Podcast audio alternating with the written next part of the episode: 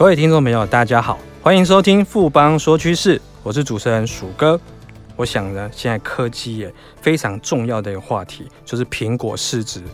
突破一兆元，这是最近一个一兆美元哦。那个是什么样的概念呢？是相当于整个台股的市值啊，因为现在台股市值差不多也是三十三兆左右，那整个苹果市值就已经超过一兆美元，等于是说。苹果单一的市值也三十几兆，那苹果是做什么？它是做手机。可是我们发现说，现在整个全球智慧型手机的市场这一两年，其实它的成长性是不落以往。那除了消费者在比较价格之外啊，其实各家大厂都是在手机的功能上面去琢磨，其中尤其是在手机荧幕的部分的话，琢磨是非常的深。我们今天很荣幸邀请到富邦投顾研究部的经理刘立忠来，我们谈谈。智慧型手机厂商在荧幕发展的这个方向还有商机，立中好，鼠哥好，各位听众大家好。立中可不可以先跟我们谈谈说这几年手机厂商遇到了什么样的瓶颈跟挑战呢？好的，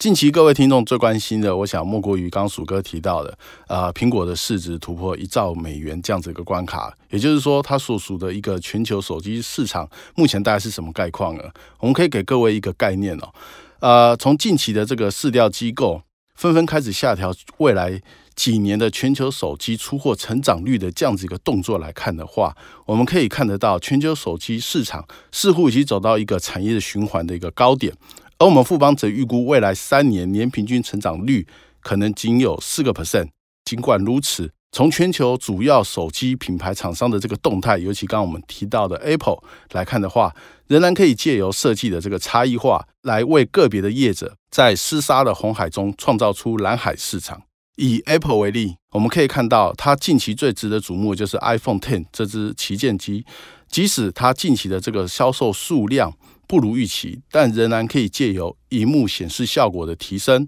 导入 3D 功能等，来大幅提升手机销售单价，甚至进一步提升它后续软体的销售成长力道。因此，我们可以预期，在未来全球手机出货量成长趋缓之下，全球手机业者将会更聚焦在设计的这个差异化，尤其与消费者感受最直接性的功能，例如荧幕显示、音效等，推估将是未来手机产业中焦点中的一个焦点。立中刚刚这边有提到一个重点，就是所谓的厂商在走一个差异化的过程。那尤其是在手机荧幕这个发展的部分的话，可不可以跟我们谈一下？哎，是的，针对这个问题，我们可以从全荧幕这个设计的概念来谈起。三星在二零一七年推出了 Galaxy S 八 Plus 这款手机，而这款手机的特色就是它的荧幕长宽比例来到了十八点五比九，荧幕的占比更达到了八十三 percent，号称为全球首款全荧幕手机。之后，Apple 则以 iPhone X 这款手机来加入这样子的一个设计概念。从此之后，手机全萤幕的时代正式来临。而观察二零一八年到目前为止各家品牌手机的设计变化，我们不难发现，除了 Apple 以外，如 OPPO、Vivo、Nokia 等非屏阵营的手机厂商，也都陆续的推出拉高萤幕占比的全萤幕手机。这些当时各品牌的旗舰机种，均呈现出高长宽比。荧幕占比九十 percent 以上的设计特色，而这样的设计趋势则开始从高阶机种扩散至中低阶机种。总和来说，我们可以认知到一个趋势：手机荧幕的设计未来将不仅诉求大，更将进一步转变为全荧幕设计，并且搭配显示效果更佳的面板，来达到更多样的显示效果。立中这边提到说，我们整个手机它的显示那效提升，那包括说手机的尺寸放大本来就是这几年来的一个趋势嘛。那随着手机放大，我自己身为一个消费者，我都会感觉到说手机越来越大。我们过去是习惯，比如说单手操作，那现在会不会有相关的一些问题存在？说，比如说我的操作上面的话，是不是那么的便利？啊、当然，鼠哥提到一个重点了。手机的设计其实最终还是要回归到消费者使用的习惯。关于这点，我们可以用 iPhone 来去做分析。从 iPhone 三到 iPhone 六、七、八到现在的 iPhone Ten，萤幕尺寸由三点五寸、四点七寸放大到现在的五点八寸，呈现出逐年放大的一个态势。那虽然拓展了使用者的观赏的视野，但是随着萤幕尺寸逐年的放大，的确在单手操作上变得越来越不顺手。也就是说，一味追求大荧幕，的确开始在手机的操作上带来不方便。因此，我们刚提到的全荧幕设计概念，就是为了兼顾操作的便利性跟大荧幕带来的好处而产生的一个设计的趋势。而根据我们富邦投顾对 iPhone 供应链所做的研究，预期 Apple 即将在九月份发表的三款年度新机，它的最大荧幕提升到六点五寸。以过去相比来看的话，事实上已经没有再大幅扩增荧幕尺寸，显示出 Apple 已经不再一昧的追求大荧幕。最重要的是，这三款手机我们都预期将采用高长宽比、高荧幕占比的设计。如果我们以相同荧幕尺寸的旧款 iPhone 来比较的话，即将发表的三款新机，它的可观赏视野都可以比旧款机种高出十至十五 percent。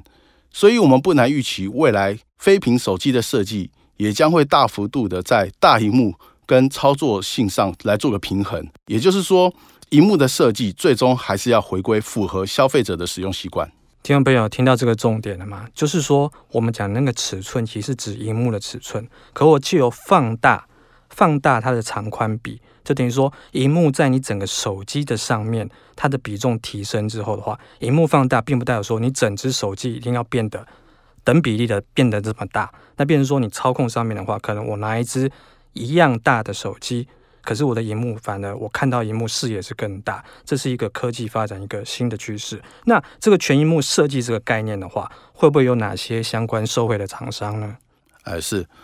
啊，首先我们可以从产业的规模这个整体性的呃这个指标来看哦。刚提到的全球的手机大致上已经步入一个高原期，而我们也预估未来五年这样子的一个出货的这个绝对值的水准不会有太大的变化。也就是说，整体的手机市场大致上已经呈现一个比较平缓、低成长的一个走势。但是我们估计在二零一八年，也就是今年，整体的这个全银幕的这个手机占全球的市场的比重大约是四成左右。如果我们以二零二一年可以达到九成水准来去做估计的话，也就是说，未来三年全萤幕手机的出货量可将近有翻倍的这个高成长的表现，也就是将成为手机市场的绝对的一个关注中的成长动能。而在受惠股的方面的话，我们可以看到，由于全萤幕有利于面板的产能去化，因此我们特别看好全萤幕的这个题材下面板族群未来的表现，例如台湾的群创。友达、彩晶、华映等，而中国当地的面板厂商如京东方、天马等，都将会是受惠族群。在周边零组件的部分，驱动 IC 跟载边框面板的封装，则是我们另外可以留意的两类次族群。例如驱动 IC 的联咏封装测试厂商，则有奇邦、易华电、南茂、旺系等，这些都是值得各位听众后续留意的优质标的。刚我们讲手机荧幕这个部分是朝全荧幕的趋势在走。那是不是还有其他的亮点？我们可以谈一谈。哎，是，刚除我们刚提到的荧幕大小、高荧幕占比的特性外，另外我们还可以留意的就是手机荧幕它所需要的面板显示的技术。我们预期未来也会有一波更新的这样子的一个升级的这个动作。那以过去来来讲的话，如果我们以纯粹的一个显示技术来去做个讨论，过去的手机几乎都是以 LCD 的技术为主，但是 LCD 为非自发光，需要靠。彩色滤光片以及背光模组的其他零组件的搭配才能顺利运作，自然在设计上是比较不便利的，也就是说会增加成本、空间跟重量。那因此我们可以看到，近期来看的话，各家品牌手机业者它的旗舰机种陆续都改为 OLED 面板，那不仅达到省电、高解析度的效果，重要的是 OLED 是自发光的一个特性，它可以使得整体的手机面板的结构得以更薄型化。甚至朝向弯曲的一个设计。不过要注意的就是，目前的全球手机用的 OLED 面板主要由韩国三星来主导，九成以上的供应量必须仰赖这单一厂商。那因此，非屏业者近期来看的话，趁着 iPhone Ten 的销售不佳，这样子一个空窗期，开始进行了下一世代的面板显示技术，也就是 Micro LED 的商业化研究。而这也提供了台湾相关的一些供应链，能够与三星抗衡的一个有力的武器。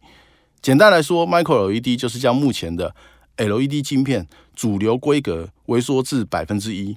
经由巨量转移技术，将 Micro LED 移至基板上，成为一个跟 OLED 一样自发光的一个显示面板。而更重要的是，Micro LED 显示面板若应用在目前的穿戴式装置或者是手机这些小尺寸的面板的市场上，综合来看，不仅在成本设计上各项的这个表现，其实都优于 OLED 跟目前的 LCD 面板，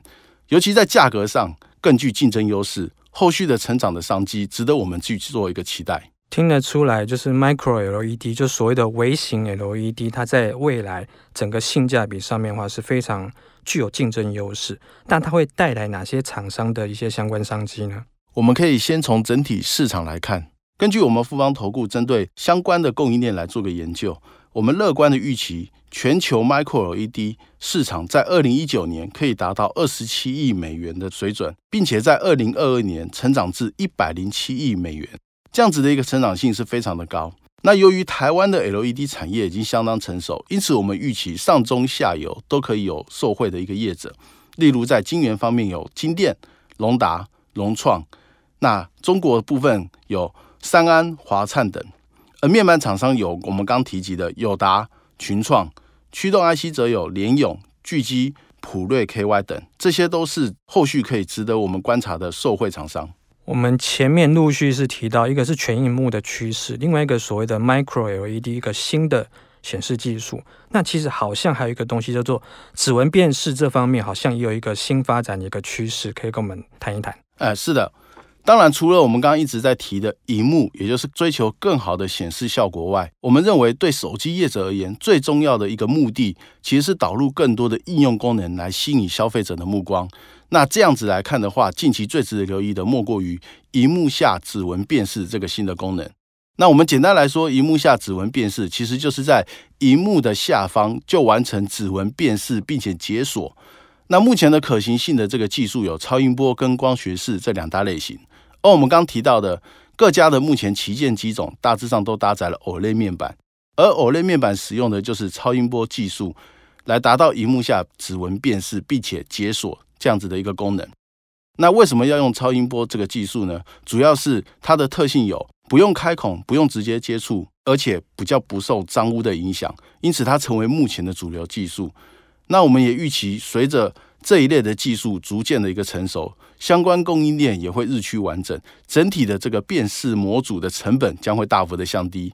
在手机的这个渗透率上也会大幅的提高，是值得我们留意的关注的一个焦点。那相关的业者，例如 GIS-KY、神盾、汇顶等，都已经开始积极发展相关的业务，都是我们值得后续留意。谢谢立中今天带来这么精彩的分析跟看法，谢谢立中，谢谢鼠哥。经过今天的节目呢，我想各位听众对于智慧型手机它荧幕上面发展的三大趋势，跟它相关的商机，应该都有进一步的认识了。富邦说趋势，我是鼠哥，我们下周见。好正，好正，好正啊！你垂涎权证，心动却不敢行动吗？富邦权证真正好正，尾卖波动不调降，不被吃豆腐，百张实单好给力，不会卖不掉，提供回收好贴心，不吃龟苓膏。富邦专属权证网站，电子下单资讯同步更好掌握，投资要人帮，权证找富邦。权证为高杠杆投资商品，有机会在短期间获得极高报酬或蒙受权利金的损失。购买前请先了解相关风险及详阅公开说明书。本公司经目的事业主管机关核准之许可证照字号为经管证总字第零零零七号。